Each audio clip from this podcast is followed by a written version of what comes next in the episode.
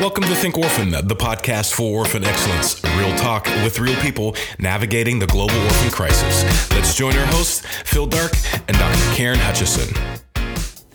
Hi guys, welcome back to the Think Orphan podcast. For those of you who might have missed our first few episodes, I'm Doctor Karen and I'm Phil's new co-host for this season, and I'm super excited to be here, even more excited for you guys to hear our interview today. It's absolutely in my wheelhouse, and I get really really excited when I get to hear from other professionals and people in ministry with like-minded hearts and minds for children who don't have families. Yeah, I'm, I'm super excited for today too. I know that we have a great great show in store. We got Tom Lukasik. He is the uh, Four Kids of South Florida's Vice President of Community Engagement, and he's just an all-around great guy that I know you will love. His uh, just his heart and his stories. Um, but before we get there, we got a new segment that we're gonna be um, we're gonna be introducing, and then after the interview, we have some more thoughts from the field from Jason Kovacs, who's at the Austin Stone Counseling Center.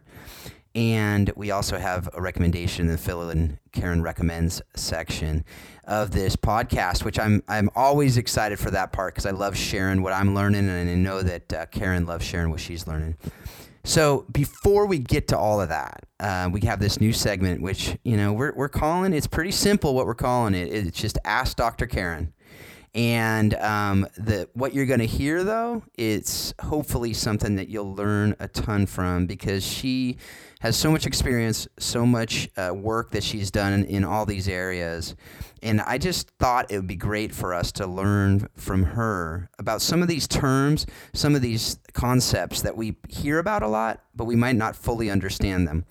So the first topic, the first subject that we're going to talk about in this segment is adult attachment. So, Karen, can you just share with us what adult attachment is and why it's so important for us to understand it? I think a lot of people are familiar with the term attachment, especially in orphan care, families who've grown through foster care or adoption. Most of us know the word attachment, and we know it because it's often really masked and clouded by this gloom and doom type of um, statements or literature or blog posts or podcasts. We hear attachment in the world of orphan care, and it's often framed in a way of kids who've experienced trauma, abuse, and neglect have a hard time connecting and forming healthy relationships. And while those things are absolutely true, there's also big aspects related to attachment that are hope-filled, and that when we know we're parenting and providing care in a very intentional way, it provides children with hope of learning how to form, create, and create lasting and healthy relationships. There's this whole area related to attachment that is hardly ever talked about, and it's wildly important. I would say in my clinical practice here, Phil, in Louisville, Kentucky, it is probably the most important topic when I'm working with parents who have already adopted. My hope is that it would be a very important topic for parents who are considering being foster parents or parents who are considering growing through adoption. And so this term that you mentioned, adult attachment, is essentially the idea that as adults, it matters how we were raised. It matters how we were parented. The experiences that we had early in life, they actually impact every single relationship that we get to be a part of. And so we know that attachment theory Theory tells us over and over again that those first zero to two years are wildly important for children to learn how to have healthy connections and to learn how to form lasting and healthy relationships. But it also talks about the fact that those early situations from zero to two, those early interactions, they actually impact the way we form our later relationships, whether that's through peers in preschool and elementary school in our teenage years, through dating relationships, through relationships with our coworkers, relationships with our adult siblings, relationships with our spouses. So essentially, the way that we are parented, the way that we are provided care, the way that we are taught to have a healthy relationship, it actually impacts the way that we interact in our adult relationships. And so adult attachment is the concept and this idea that it's incredibly important to know who you are and to know whose you are, to know where you've come from. And so what I'm saying in that is obviously knowing who we are is our identity. Where did I come from? Who am I? But more importantly is whose we are. And so when we come from a foundation and identity that's firmly grounded in the hope and love of Jesus Christ, then we understand that it's actually more important that I am a child of Jesus. I'm a child of the one true King, that God is my Father, and my identity is firmly based in that. And so what this looks like from a clinical perspective, um, is looking at when foster families or families who've grown through adoption, we may have parented five, twelve, two children by birth, and it may have gone really smoothly. But what we know is that when we're placed in high stress situations, typically our parenting styles may revert to ways that we've been parented. That could be a really great thing if you were parented in a really healthy way. But research shows there's only about fifty percent of us that grow up in developed countries that actually have been parented in a healthy way. And so for the other half of us, that looks like we may revert and resort to some unhealthy parenting strategies in high stress situations. So let me tease that out a little bit more. When kids come from histories of trauma, abuse, and neglect, and they enter into our homes through foster care or adoption, most likely it is going to be a stressful and a hectic situation at the beginning and maybe during a long season. And so when we have those instances of increased stress, sometimes our parenting strategies, they actually decline and they decrease. And so as parents, when we're aware of how we were parented and how that impacts us, when we have taken the time to intentionally work through our story, when we know who we are and whose we are, we're actually coming to the table more prepared to parent children who have histories of harm. Yeah, wow. That's, that is some good stuff. That was what I was hoping to get out of that segment. You, you folks out there listening in, if you have any questions, any thoughts, any things that you'd like to hear Karen's thought on, Um, send them in. Send them in to us along with your reviews that you might have. Put it on iTunes. That helps to get the show out there a ton. So reviews, ratings. Also just engage with us on Facebook through comments. You can email us.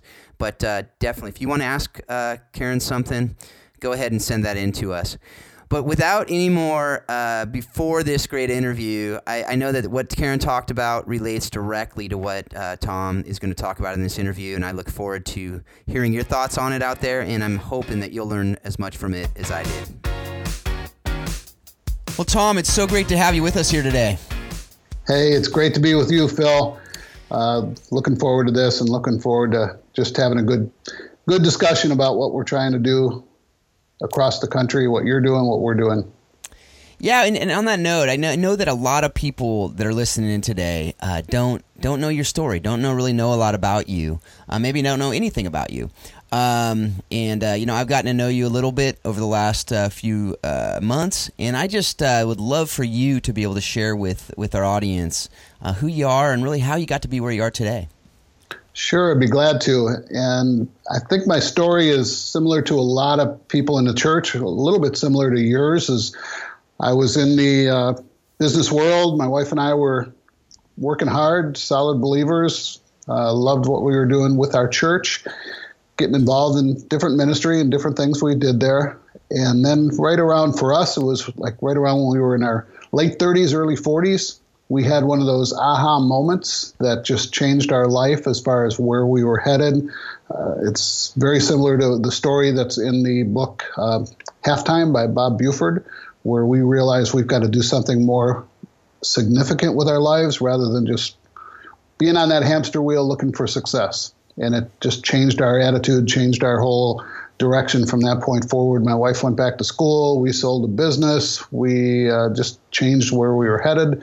And one thing led to another. And we had an opportunity to become house parents for, um, I, I still remember the ad in the paper. My wife read the ad and she said, "Look, honey, we can be house parents for six severely emotionally disturbed children." And that's kind of what I did. I laughed and said, why would I want to do that? Being the good, godly man I am, you know. Yeah, right. uh, Wasn't really there yet, but uh, she she did say it was um, uh, someplace that made it a little more appetizing It was in Fort Lauderdale, Florida, was the job opportunity. And at the time, we were living in Buffalo, New York. Yep. So ex- weather extremes, you couldn't find one more extreme to the other. So we figured, hey, if God wants us to do this, we'll apply and he'll open the door, because we really didn't have the expertise or the background to do it. But we applied and God did open that door. And that was in, it was it was right around this time, twenty-three years ago, nineteen ninety-four, in the uh, early, uh, early part of that year, that we were in the process of interviewing and getting the job. And we started in April of nineteen ninety-four, and we moved into a group home uh, as house parents, and our lives were completely turned upside down. And I've actually used a phrase from that ever since, that we all need to do that as the church, as the body of Christ. We need to turn our lives upside down to turn the lives of children right side up. Yeah. So, so that's that's where it all started. Yeah, and I just want to go back to, you had mentioned really where God, there's a story that, you know, you and your wife had an experience that really did change the way you saw not just, you know, this area, but really kind of the world. I mean, it really changed your worldview in a way. Can you yeah. share that story with everybody? Sure. Our our church at that time was very involved in the pro-life movement, and we started getting involved, but neither Linda or I were really the the personality that wanted to be in front of an abortion clinic holding up some of those signs. But we did participate in a pro-life Sunday where we were on a street corner, had some, my sign said something like, um, it's not a choice, it's a child. And Linda said, it, baby's heart starts beating at eighteen days. And we're showing those signs as people are driving by, and we're getting a lot of different sign language. People are beeping the horn. We're getting some thumbs up, and we're getting some other sign language. Right. Uh, and but we knew that we were at least getting the word out that this um, this whole thing about abortion, which is this this is back in the late eighties, just as a mm-hmm. you know, sense of history there. And one couple pulled up at a, at the red light, and right in front of us, the young lady in the car rolled her window down. She looked right at my wife, right in the eye, and said, "If I keep my baby, will you be there for me?" Mm. And she looked back and forth at both of us and said, "If I keep this baby, will your church be there for me?" And then her boyfriend or husband or whoever it was driving the car just just like that sped off. Mm. And we were broken, because at that point we were all about stopping abortions, but we weren't understanding the rest of the story. And that if we were pro-life, then we better be pro-life well on past that, stopping that abortion. And then as we looked on and we started doing more research, we started finding out about foster care and realizing all these kids in foster care, their moms chose life. Mm. For whatever that reason that they had to be removed, we, the church, should be there for every one of them, uh, not just because it's the right thing to do, but because the Bible tells us that that's what we need to do. So that was our aha moment. That's where mm. life turned uh, turned one hundred eighty degree difference for us. Yeah, yeah, no, and that, you know, that's led to so many things, and we're going to get into some of those things today. I wish we had time to get into all of them, but one of the things is, you know, since nineteen ninety-four, since you took that job in that group home, you fostered more than fifty children.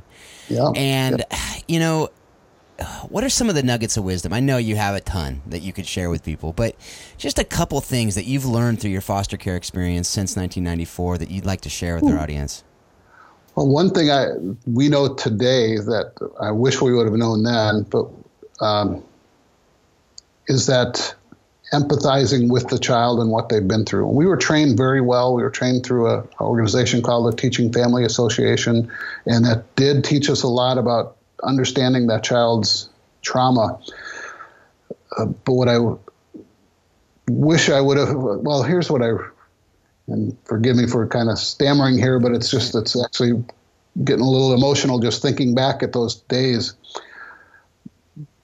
But the things that were done to the, those first six girls that came into our home that we were trying to help them overcome and help them get through were things that should not be done to any human being, mm. and let alone five-year-old girls and nine-year-old girls and twelve-year-old girls. Uh, so the biggest thing we knew that we had to do is we had to be Jesus with skin on for those kids. We had to love them unconditionally. We had to let them know that no matter what they did, we still loved them. We still dealt with the consequences of their behaviors and taught them through that. But more importantly than anything else was letting them know that we love them and Christ loved them. Mm. which was pretty amazing since we were not in a Christian organization at that point. Hmm. So, but all of those kids, we they allowed us to take them to church. They allowed us to pray and do devotions and do everything we would just in, as our normal home, because that's what they wanted. They wanted normalcy for these children. So that was a huge blessing for us. Hmm. And how how did you, I mean, and this is just, hopefully you can remember back enough, and it's just, a, it's not an easy question. So I, I, you know, if you say, I don't know, that's fine. But how did you as a man, coming into this situation with these girls who have, you said, have been abused and things have been done to them that should never be done to any human being, empathize with them and really enter in to their life? And, and, and maybe how have you learned over the years how to do that better than maybe you did then? Well, there there was a situation that happened on one of the very first nights. I can't remember if it was the first day or sometime in that first week, that shocked me to my core, but made me realize what was happening in a world that I was totally unaware of. So we're tucking kids in at night, and normally, and I knew this from just previous history and professional work, to be careful not to ever just be alone with Mm-hmm. one of the girls all by myself. But Linda was just coming towards the bedroom, and I went to tuck this one little girl into bed, and I said, okay, I'll change her name. I'll say, oh, okay, Susie, it's time to go to sleep. And as I said that, she actually pulled the covers off of her and spread her legs mm. because that's what she expected. That's what she thought was going to happen from a man, because that's where she had been. And I pulled the covers back over her and said, that's not going to happen in this house. That's not going to happen here. That's not going to happen with me. And I didn't really, there was no training for that. Right. That was just, oh my gosh. And Linda walked in right after that, and I was just uh, p- pulling the covers over. And then we prayed with her that night.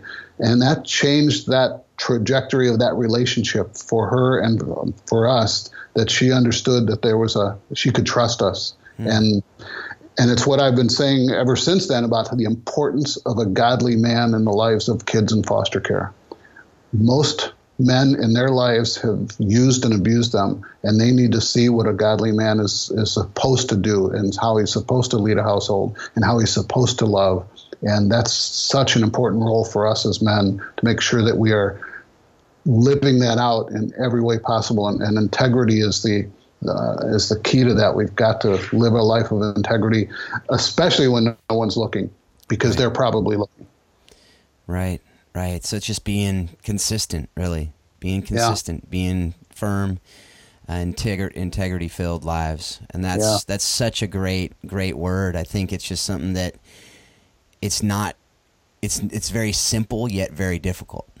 It is. It is, because you know, there were times I, I did it. Another time I lost my temper and uh, yelled at one of the children because she put another child at risk. And uh, about ten minutes later, I came out and I said, hey, I am so sorry, because I wanted them to know what apologies look like mm-hmm. when I admit that I did something wrong. Same thing, so they could, could see that life, that this is how we are supposed to live. We all make mistakes, but here's what you do when you hurt someone's feelings or you, you lose your temper.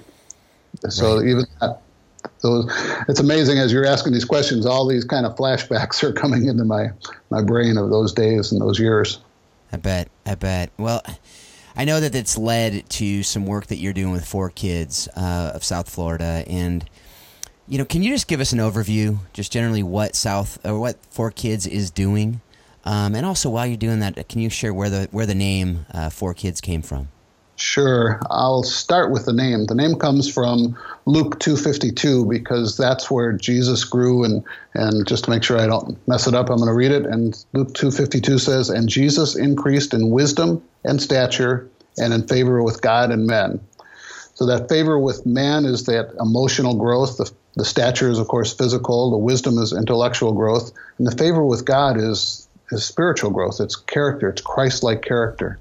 And we have designed a whole area of uh, work around that with our mental health counseling and our support to our families and our teaching to our families. It's called EPIC, which stands for the emotional, physical, and intellectual and Christ-like character that we're trying to build in each of our kids and each of our not just our kids, but the family members and everybody involved, so that we can help them grow in that balanced life. That's what Jesus was called to do in that area of Scripture, and that's what we're trying to teach every one of our kids. So speaking of every one of our kids, we've been doing this. This is actually our twentieth year anniversary for the ministry. And it started out of one church here in Fort Lauderdale, Florida, and then grew to become a licensed child placing agency contracted with the state. So ninety-seven started the movement, nineteen ninety-nine, we got our first contract and license. And from that point on, we've just been growing into a couple different areas outside of foster care. And to date, we've served over twenty thousand children in those twenty years. Uh, we've had five hundred adoptions. And one of the most amazing parts of this ministry is we have not had a single adoption failure in the history of the ministry. Now, I'm praising God for that and thanking God for that continued success, because that's not an easy task. And, and we've got kids right now that are in the midst of some really difficult times. We've got some kids that are actually in uh, in a like a camp-like setting to help them go through and overcome some of the trauma they've experienced, but the parents are not giving up on them. It's not a parent saying, I can't deal with you, go back to foster care. The parent's saying, I will do everything within my power to help you grow and help you heal through this. Mm-hmm. And that's that's the kind of families we have.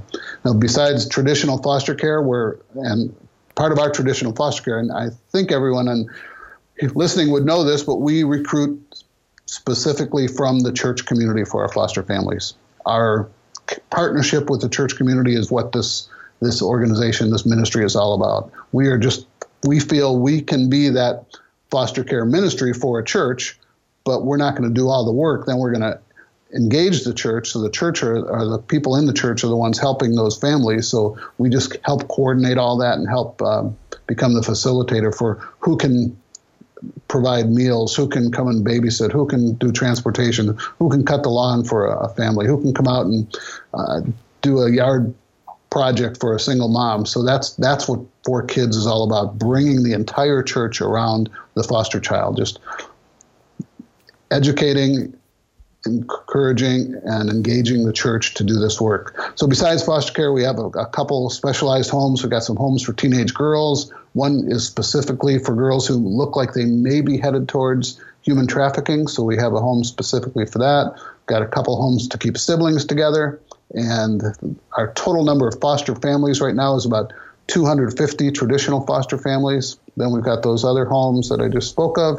We've also got four homes for kids who've aged out of foster care, two for boys, two for girls, and another two homes for um, girls in an unplanned or crisis pregnancy. Mm. So we've got one that's a maternity home and one that's an aftercare home.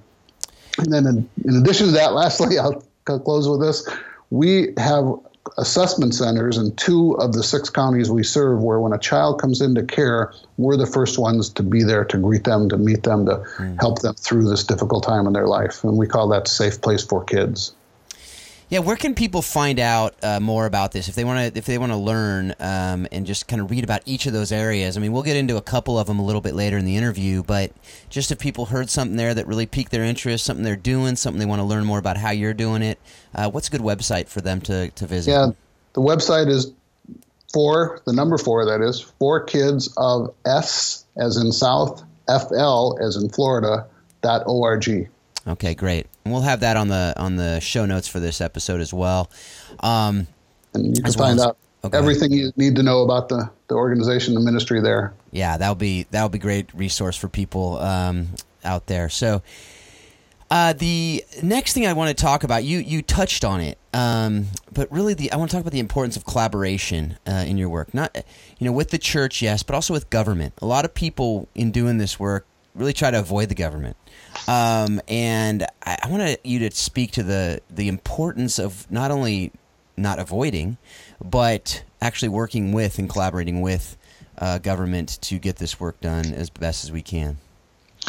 Yeah, I think that's one of the hallmarks of this ministry is how we've been able to do that over the years. For twenty years, even the first two years, we were a bridge organization connecting families to the government. And then once we got licensed, then we were We're contracted with uh, the, the lead agency here in the state of Florida that does foster care in the counties we serve.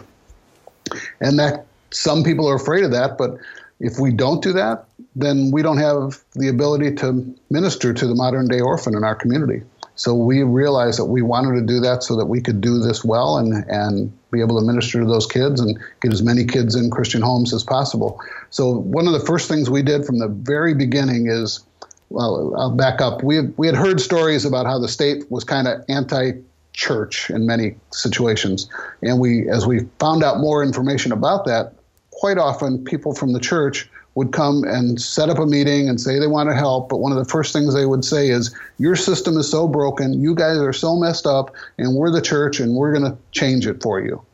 Well, nobody wants to hear that. Mm-hmm. Even the Department of Children and Families in here in the state of Florida, although they may not have the same drive or call that we have, they're trying to do the best they can, so they don't need anyone pointing fingers at them. So we came in with a different approach. We just said, hey, we've got access to this church community in your backyard. What can we do to help? So we, we just came in asking rather than telling. And then the first thing they said is, we need more foster families. Now, we knew that would be the answer, but rather than say come in and say, we're going to find more families, we came in and asked. And that just made a world of difference in that beginning relationship to build that trust and that foundation. So we we started finding families for the, the state, and great families, families that were called. And then after that, we realized that there's still more to do. So we said, if we could open up a home uh, to take kids in that are more hard to place, what would that be? And of course, in just about any community in the state of, in the state of Florida or the country, it's we need homes for teens and we need homes to keep siblings together. So that's where we opened up those homes. Then after that was rolling, we said, hey, what are you guys doing about the kids who age out? Oh, man, if you can find homes for them, they're ending up homeless. So we did that. So each of those steps just got us a little bit not only able to minister to those children, but able to meet the needs of our community partners, the state government here. So that really opened that door and, and again, built that, that foundation of trust. Yeah, and I think that that's so key is, is like you said, to ask the questions and then not just stand there stagnant, but actually do something about it. Yeah. Right? And that, yeah, and we always want to under-promise what we can do and you know, just overachieve as far as those numbers are concerned. Yeah, that's that's one of the great sayings I, I like to have in, in my house and in, in my organization is always deliver more than expected. Yes. Um, yeah. And uh, so also with the church, I, you, you've said to me, I know, uh, help. You like to help the church do what it can't do well and vice versa. Can you can you give an example of what, what you mean by that and, and maybe how it can inspire people to do the same? Well, sure. For kids, we've got um, a building full of experts when it comes to the local child welfare system. We've got uh, people with doctorates and masters and, you know, they've gone to school specifically for this. But more than that, these people are people who are called to be be the body of Christ and, and be the hands and feet of Jesus in their community. So so we can then come to the church and, and say what we said earlier is you don't need to start a foster care ministry. We can be that for you. All we want to do is be able to come out and talk to your church, let them know the issue, educate them on the need, and get them involved in one way or another. And you know, so many organizations are saying this, but it needs to be said is we always say, whether it's a presentation or a one-on-one or a town hall meeting or an orientation, we know not everyone can or should foster or adopt. But James one twenty-seven tells us everybody should do something. We are called to exhibit true religion before God the Father, and that is to visit and be there for the orphan in their time of distress. Well, you can do that in many ways, and that's, that's again, where we get that whole church coming around to foster family. So uh, what happens in a lot of our presentations is the pastor will just come up to the pulpit and say, all right, who here, if we had more foster families, who here could stop by and drop off a meal every once in a while? And ten people will raise their hand. Who could just do some yard work? And fourteen people will raise. Who can babysit? Another ten people raise their hand. And then, then he said, now look around at all these hands up and say, if you want to foster, look around and realize you are not alone. You've got this support from our church. Mm-hmm. Your your church family will be there for you. And then, of course, Four Kids will be the intermediary and the bridge between the church and the state to help them through the, the maze of the foster care child welfare system. Right. Now, that's such an encouragement, uh, I know, as a ministry leader, but also as someone who's, you know, at a church that, that might be intimidated by this, right? I think that's how a lot of pastors are yeah. when they're thinking about this this big, you know, issue that we're that we're talking about today. And and so that's that's should be, I hope that's encouraging for folks out there. And I, I encourage people to have their pastors listen to that little part to say, you know, what are ways that, that we as a church can make it palatable for the person who might not otherwise uh, think it's possible to get involved in this huge call in James one twenty-seven. Amen. So as we move on to the kind of the, the final segment of the of the of the interview, talking about Four Kids, um, you know, you talked about how you work through the full continuum of traditional orphan care. You talked about that earlier, and when you were discussing uh, what you're doing, people can go to the website to talk about that or to, to read more about that. But I want you right now to just share with us about two of the things, and, and we'll we'll go one at a time. But the first is um, the home that you have for the girls in crisis pregnancy. And really, I want you to speak to the importance of truly connecting with these girls uh, during this time of their lives. That That's huge, and it's not an easy task. Mm. We're, we're in a culture now where single motherhood is the norm, and there is no stigma to having a quote, unplanned pregnancy or crisis pregnancy. So the only reason a lot of girls come to us is because they would be homeless without us. So the, there is still that stigma where they tell their parents or they tell their boyfriend they're pregnant, and it's not, not in my house. Mm-hmm. So we look at what we're doing with those girls is we're ministering to the, that orphan in their time of distress because they've been orphaned by their family, and also the modern-day widow because they're husband or father of the child has just completely disappeared. He may not be dead, but he is not there for her. So we need to be there. And as we're there, we're we're immediately, same thing I said earlier, we're trying to build trust. And one of the things that we don't ever push towards, although we do educate, is adoption. We want the girls to be aware that there's an opportunity to give their child up for adoption, but we don't want them to think we're in some sort of baby selling market. We just want them to know we are there for them to help them be successful young adults, successful single moms, if that's the path they choose. And so to do that, one of the first things we do is get them started on a, a career path while they're in the home. Now that might sound, you know, kind of like a big, holy, audacious goal to get a child who might be eighteen years old on a career path. But we can do that. We have done it. We've had some great success. We don't want to just get them a job where it's a dead-end job. We want them to be looking towards what can I do for the rest of my life with this child, and teach them those responsibilities of how to connect with um, a discounted college or a discounted opportunity to get your vocation, whatever that might be, and how to make sure you have quality daycare and you don't make a mistake by leaving your child in a dangerous situation, and, and the importance of prenatal care, of course, and the importance of taking care of your child once they're born, and, and the importance of a social support system around you, that you cannot and you should not do this alone. We are here for you to connect you with people, connect you with the right people, and make sure those right people are there to help you raise your, your child. So one of the quick success stories we had there was we had a young lady who came in, um, just devastated that she was pregnant, but she knew she, she was raised in a Christian family, so she didn't want to do anything other than have the baby. Abortion was just not even an option, which is great. But then when she got here, she was just, oh my gosh, what am I going to do? I was planning on going to college, and now my life seems to have taken this new track. So we got her into a vocation school where she was uh, learning medical billing. And she did that. She got her certificate. She went into a doctor's office. And the, the folks in that doctor's office noticed how sharp she was and how good she was with, with clients, with patients, and encouraged her to try to go on towards her medical school. Well, she's at Duke University right now to finish up becoming a physician's assistant so that she will be able to do just that. Her little boy is, I think, about seven years old now, so it's been a it's been a process.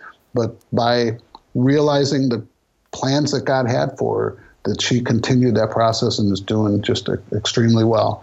And one of the very important things we try to teach our girls is don't think a man is going to rescue you from this, because um, there there might be a man that you end up being with down the road, but make sure it's the godly man that he has chosen for you, not just some guy that looks like it might be a good idea. And that's a delicate conversation as well, uh, especially in today's day and age. But this girl got that. She is still single, and she is waiting till she has everything in, in order in her life before she even considers going back to the dating scene. So it, uh, it's just a, and that's just one of many stories very similar. We've got another story where a very similar track.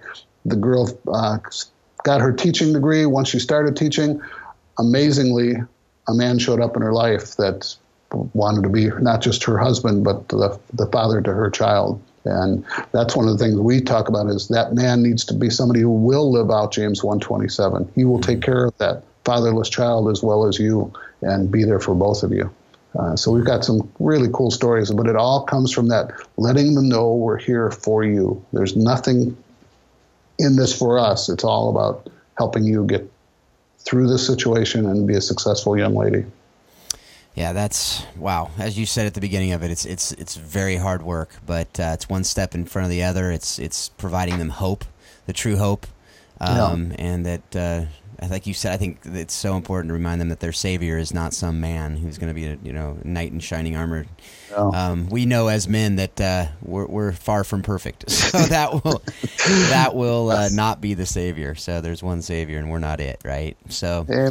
Amen. And on that note, I, I think that the, the aging out of foster care is another area um, yeah. that is a massive, massive issue that we, you know, we're not doing a great job at uh, generally and overall. But you guys have had great success um, with your program. Um, can you share, you know, one of the th- stats is eighty percent of your kids stay out of jail. Um, yeah. You know, which, you know, you don't want to use that as like the the poster, but it's a big deal, especially given the, the stats that are out there. And so can you just share some of the other successes that you've had in the in this area and how you're doing it? Yeah, I'm looking at some other stats that we have compared to uh, the norm. And right now, seventy-three percent of our kids who come through our, our program, we call it the Spirit of Success Institute. And that name is all around when kids uh, age out of foster care in the state of Florida and just about everywhere in the country, they have the opportunity for a paid education. So we want to have this feel like what we are doing is not just a group home for kids who are eighteen and over. This is a, a off-campus housing for kids as they're going on in their education, whether it's college or vocation or whatever they're doing. So, so we're very uh, firm on making sure they're moving towards that. So with that, right now, we're at about seventy-three percent of the kids that we serve have gotten their high school diploma or a G E D hmm. and are moving on towards uh, follow-up to a higher education. That seventy-three percent is our number. fifty-seven percent is the norm across the country. And then then the, the important part after that is to get them to get a job. And not, again, the same idea, not just a um, – a job that's not going to get them somewhere, but help them looking towards a career. Uh, again, I've got great stories there, but our stats are sixty-eight percent of our kids that have come through our program are working right now that while they're in the program. The average of kids aging out of foster care is nineteen percent across the country. So we're three times better than that number. Um, now there's another number that's uh, part of what we're trying to do, and these kids that we work with that have aged out are very similar to the population of the girls that are in the unplanned pregnancy or crisis pregnancy. But those stats are that kids out of foster care are sixty percent more likely to have a child outside of marriage. Our numbers are fifteen percent, mm. so four times lower than the average. Even though it still happens, it's a much lower number. And then our kids, after they're with us and they move out, Um, that's where homelessness can and does occur across the country. thirty-three percent of the homeless population have spent some time in foster care. Only five percent of our kids have ended up at one point or another after they leave us homeless. Mm. Yeah. And quite often they come back to us when that happens, and right. then we take them in and help them through that if they're willing to.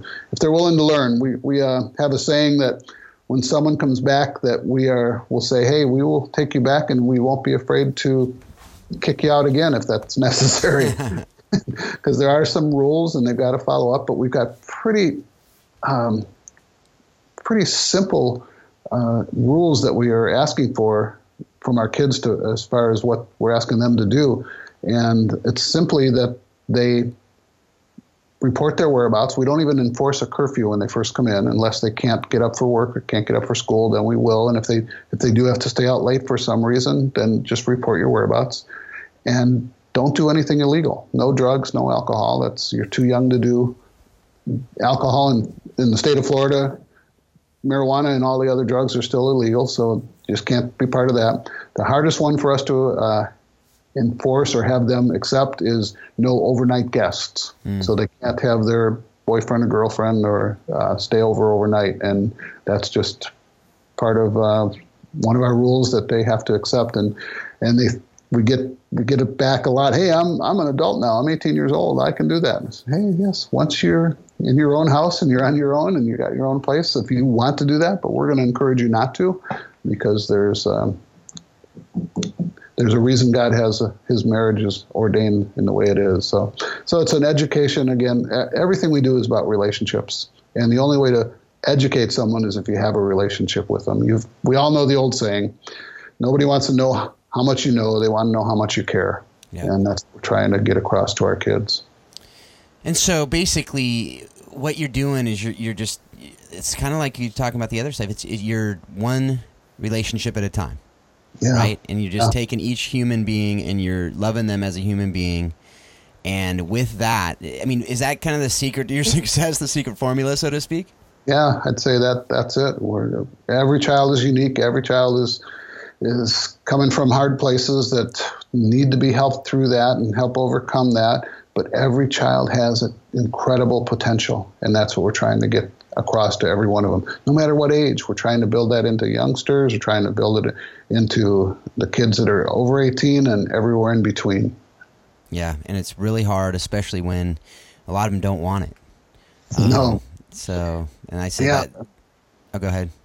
Well, that that's part of the issue we're dealing with with kids in foster care is they've, they've lost hope. Many kids have truly lost hope, and and you can't blame them for some of the things they've been through and how many times someone has told them, oh, hey, I'm glad you're moving into my house, our house. We're going to be here for you. We're going to care for you. We're going to love you. And a couple weeks later, they break a window or say some language that the parents aren't willing to put up with, and they're They're throwing kids out, and our families don't do that.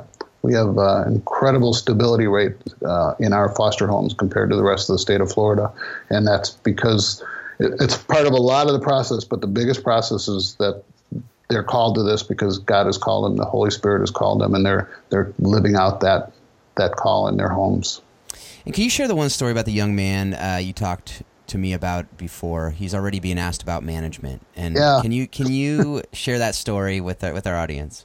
Well, to put it in perspective, we tell a lot of our young men is, and I don't know if it's like this so much across the rest of the country, but the bar is set pretty low here to be successful in some some jobs as far as getting uh, getting a raise or moving up the, the ladder.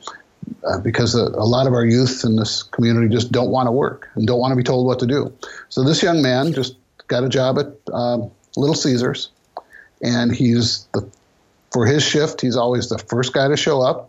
He's the last guy to leave. He's willing to do whatever it takes after and stay a little later if necessary, and he doesn't miss a day of work. And he uses cordial language to his supervisor, his boss.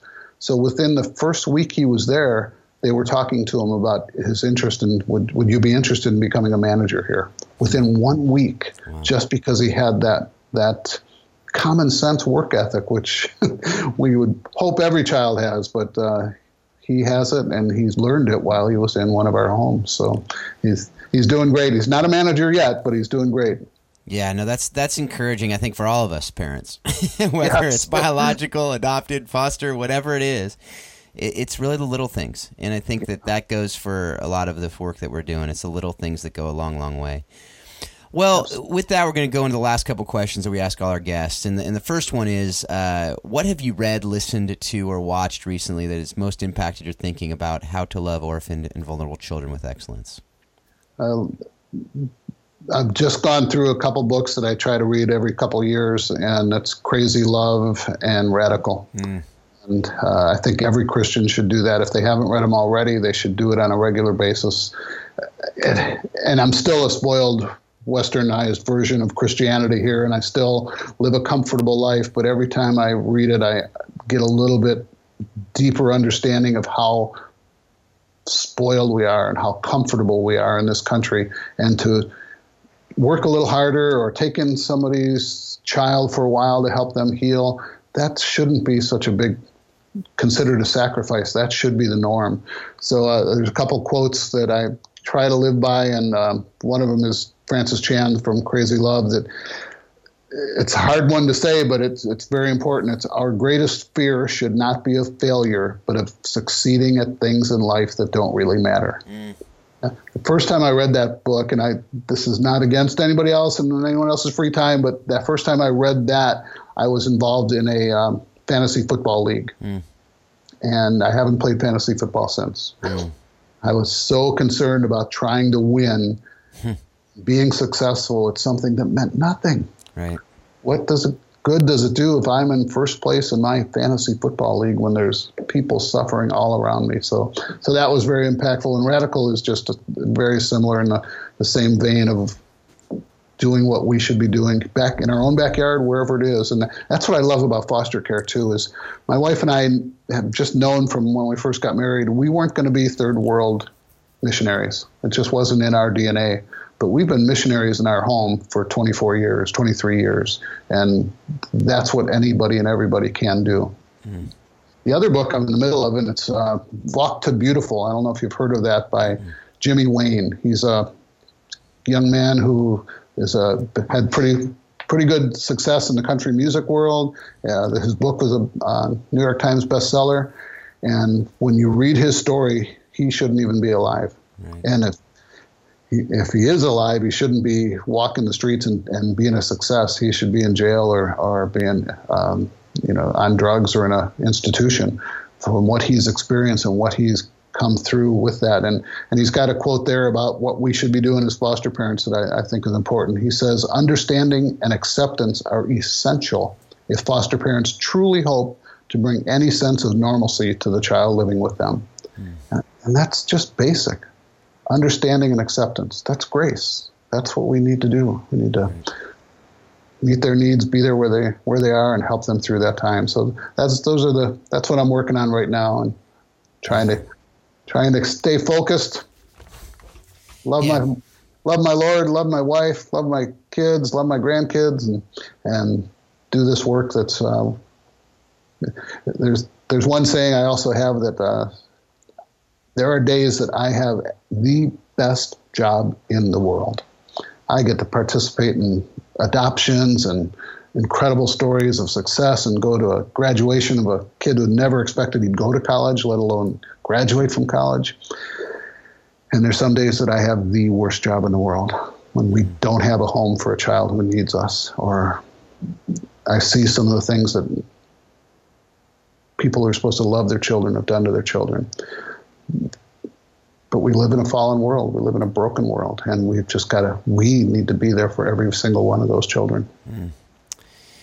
Yeah, so true. That is so true, and I, I'm I'm excited to read that uh, that Jimmy Wayne book. Um, I know I heard him speak a couple years ago at a at a C A F O summit or summit, and yeah. was very yeah. very impressed by uh, by his story and, and just his life. Um, speaking of uh, someone who's impacted uh, both of us, what one person is most impacted? You're thinking about how to love uh, at at risk and orphan children with excellence. That's a very difficult question. Phil. It is. It is. I know. I know. That's yeah. why we ask it. I could say Phil Dark has influenced me. I, could I hope say that's not the answer. I hope there's someone much more influential. Uh, well, I think I'm going to go back to that time with the aha moment. And it was uh, my pastor in the church I was in at the time, Rob Schenck. That was twenty-five years ago. That. Uh, He was leading that life of complete sacrifice. He was doing whatever he had to do to bring attention to the orphan, uh, the, I'm sorry, the abortion situation in our country, which opened the door to lead my, my wife and I to understand about the orphan situation in our country. And he's just been a man who is plugged away from the, the moment I met him until, and he's still plugging away now, is doing some great work in Washington, D C, just bringing awareness and, and, he's the epitome of perseverance in my mind. He's done everything he can. So I, I just love him, still try to stay in contact with him, and uh, I'm grateful for his his example of being a role model of what it looks like to not just get up on a Sunday morning and preach, but to go out there and live it in the streets every single day. Mm. Well, thanks so much for your time. I, I this during our interview, I've been reading a verse that's behind you um, on your wall, and it's uh, something that, you know, from what I know of you and what I've seen in your life, uh, it it really embodies what you're doing, and I just want to thank you for that. It's First Corinthians fifteen fifty-eight, and it's stand firm, let nothing move you. Give yourselves fully to the work of the Lord, because your labor is not in vain. So thanks, Tom, for the time today, and thanks for living out that verse in, in many, many ways. And right back at you, Phil, and thank you for spreading the word across the world about this world, this work we all need to be part of. If we call ourselves believers, then we should be living out James one twenty-seven. Well, as I've said before, I really love what I get to do. I, I love being able to talk with these men and women and learning so much from them. And, and Tom uh, taught me a, a bunch, and I look forward to learning from him for many years to come.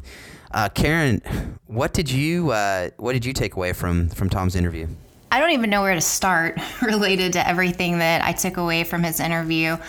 This interview was really powerful. I resonate so, so much with so many of the things that he was saying when, when, you know, before we started recording today, Phil, I told you like, oh, this guy, he said so many amazing things. And I haven't heard uh, so much of these things said by one person in a really long time. And so I was encouraged by uh, what he's doing, by what he and his wife are doing um, in Florida. And really their model, I think, is, is phenomenal. One of the things that really stood out to me was his example that he gave. And I think, I don't remember the exact words, but he was talking about that that was a super powerful, a super powerful moment in his life when um, the young woman and the young man essentially were asking, you know, if I keep this child, is your church going to be there for me? And I think that the way that he spoke about that story and how powerful it was to him, I think that's so incredibly important now and has been and will be important. And I love how he is encouraging the church to come alongside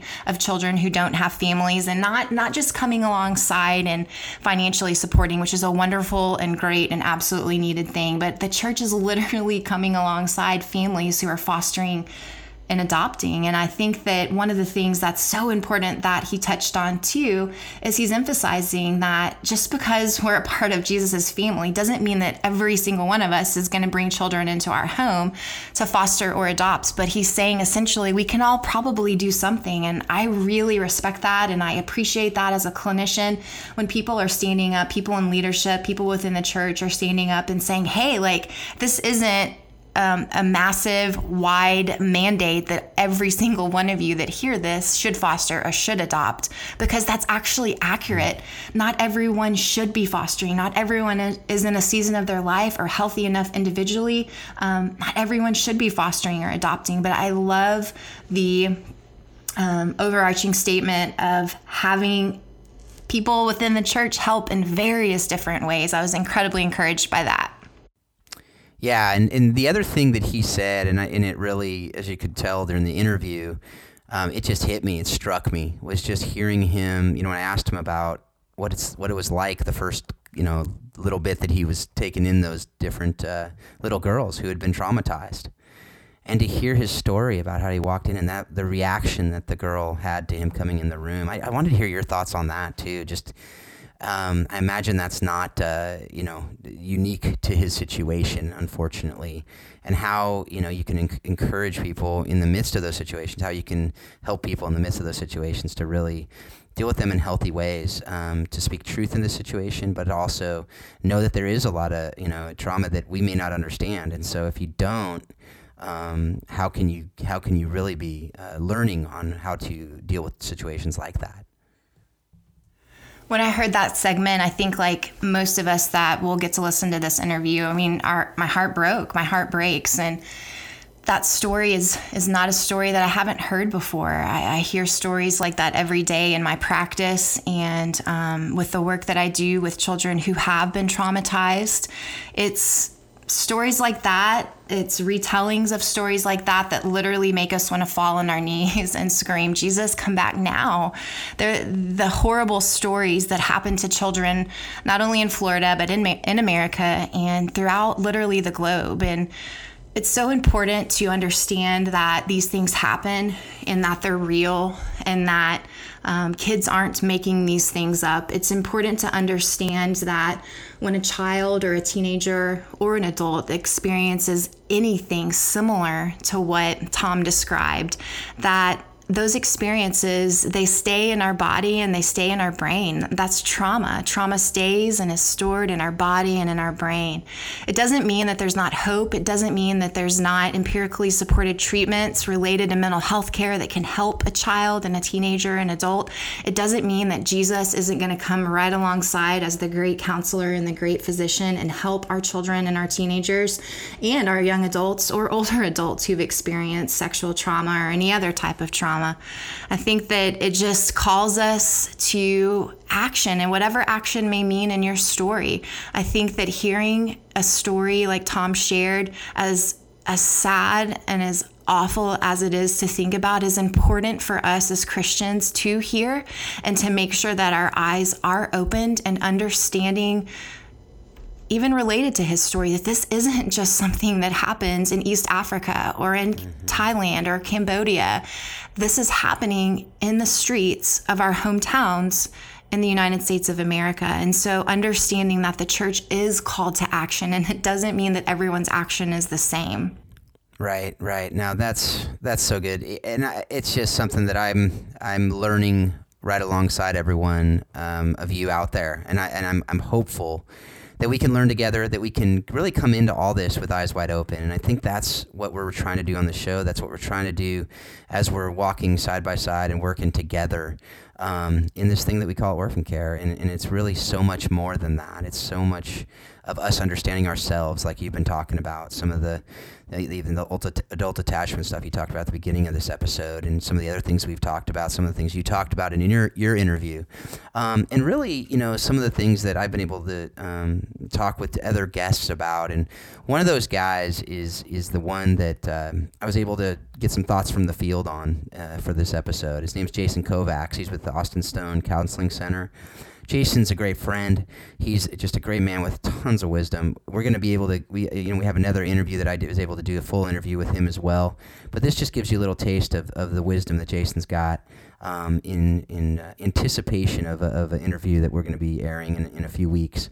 So um, without further ado, we got uh, Jason coming coming at you with some uh, thoughts from the field, talking about what uh, the biggest issue that he really, or one of the biggest issues he sees orphan care facing, and uh, how he thinks we can address it. So here it goes.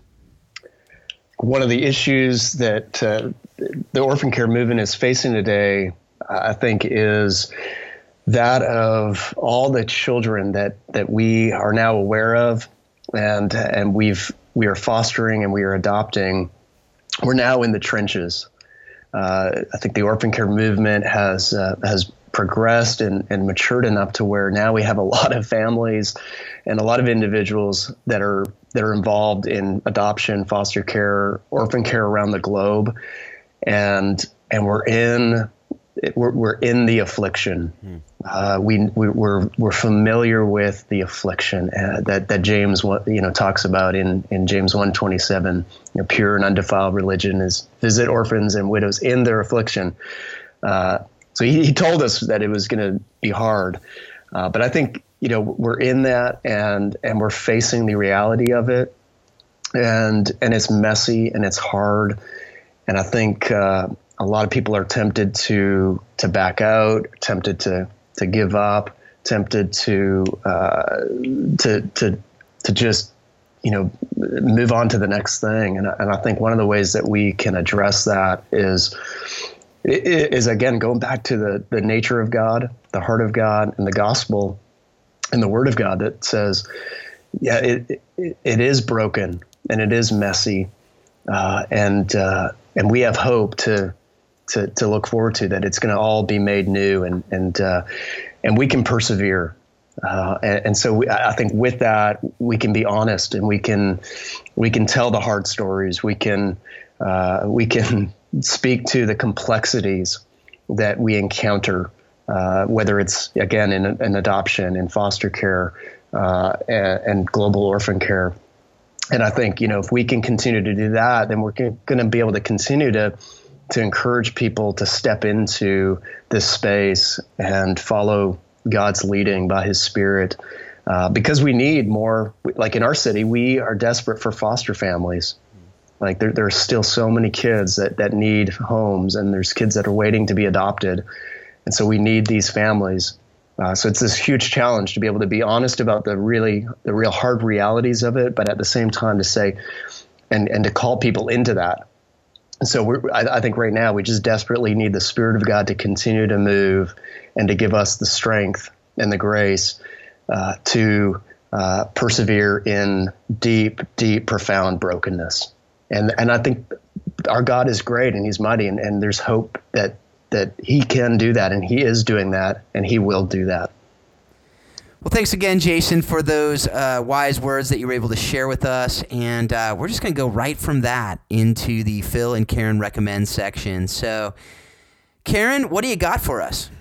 One of my favorite authors and doctors and ultimately child experts that I like to read and I like to recommend for every single family that I get to get to work with and have the privilege of doing work at my practice is Parenting from the Inside Out. So the book title is Parenting from the Inside Out, and it's by Doctor Dan Siegel. And this book gives you a little bit more information about some of the topics that we talked about at the beginning of the podcast related to attachment and adult attachment, and how essentially when you have a better understanding of who you are and where you came from, it helps us, it helps you to raise your children in a healthier and more effective way. Yeah, so I'm excited for the theme we had today, just really trying to understand some of these really important issues. And I think that this book will definitely help with that. And so if all the stuff that Karen talked about at the beginning of the episode is something that you're struggling with, or you think you might um, be struggling with, um, or adre- needing to address in any of the work that you're doing, I uh, strongly encourage you to pick up this this book. And, uh, you know, if you have any further questions about it, you know, feel free to just drop us something to our to our email address, info at think orphan dot com, uh, or just comment uh, to us on Facebook. So with that, we uh, are wrapping up another show, and um, thanks again for the download. Thanks for engaging this conversation with us, and I just hope and pray, like I do with every episode that we do, that you will take what you learned today and apply it in real ways to help love orphaned and vulnerable children around the world with excellence. Have a great day. We hope you've enjoyed today's Think Orphan podcast. For all the information in this week's podcast, please visit us at think orphan dot com. You too can be part of the conversation. Send your questions to info at think orphan dot com or join us on the Think Orphan Facebook page. Thanks for listening, and we hope you'll join us again on the next edition of Think Orphan.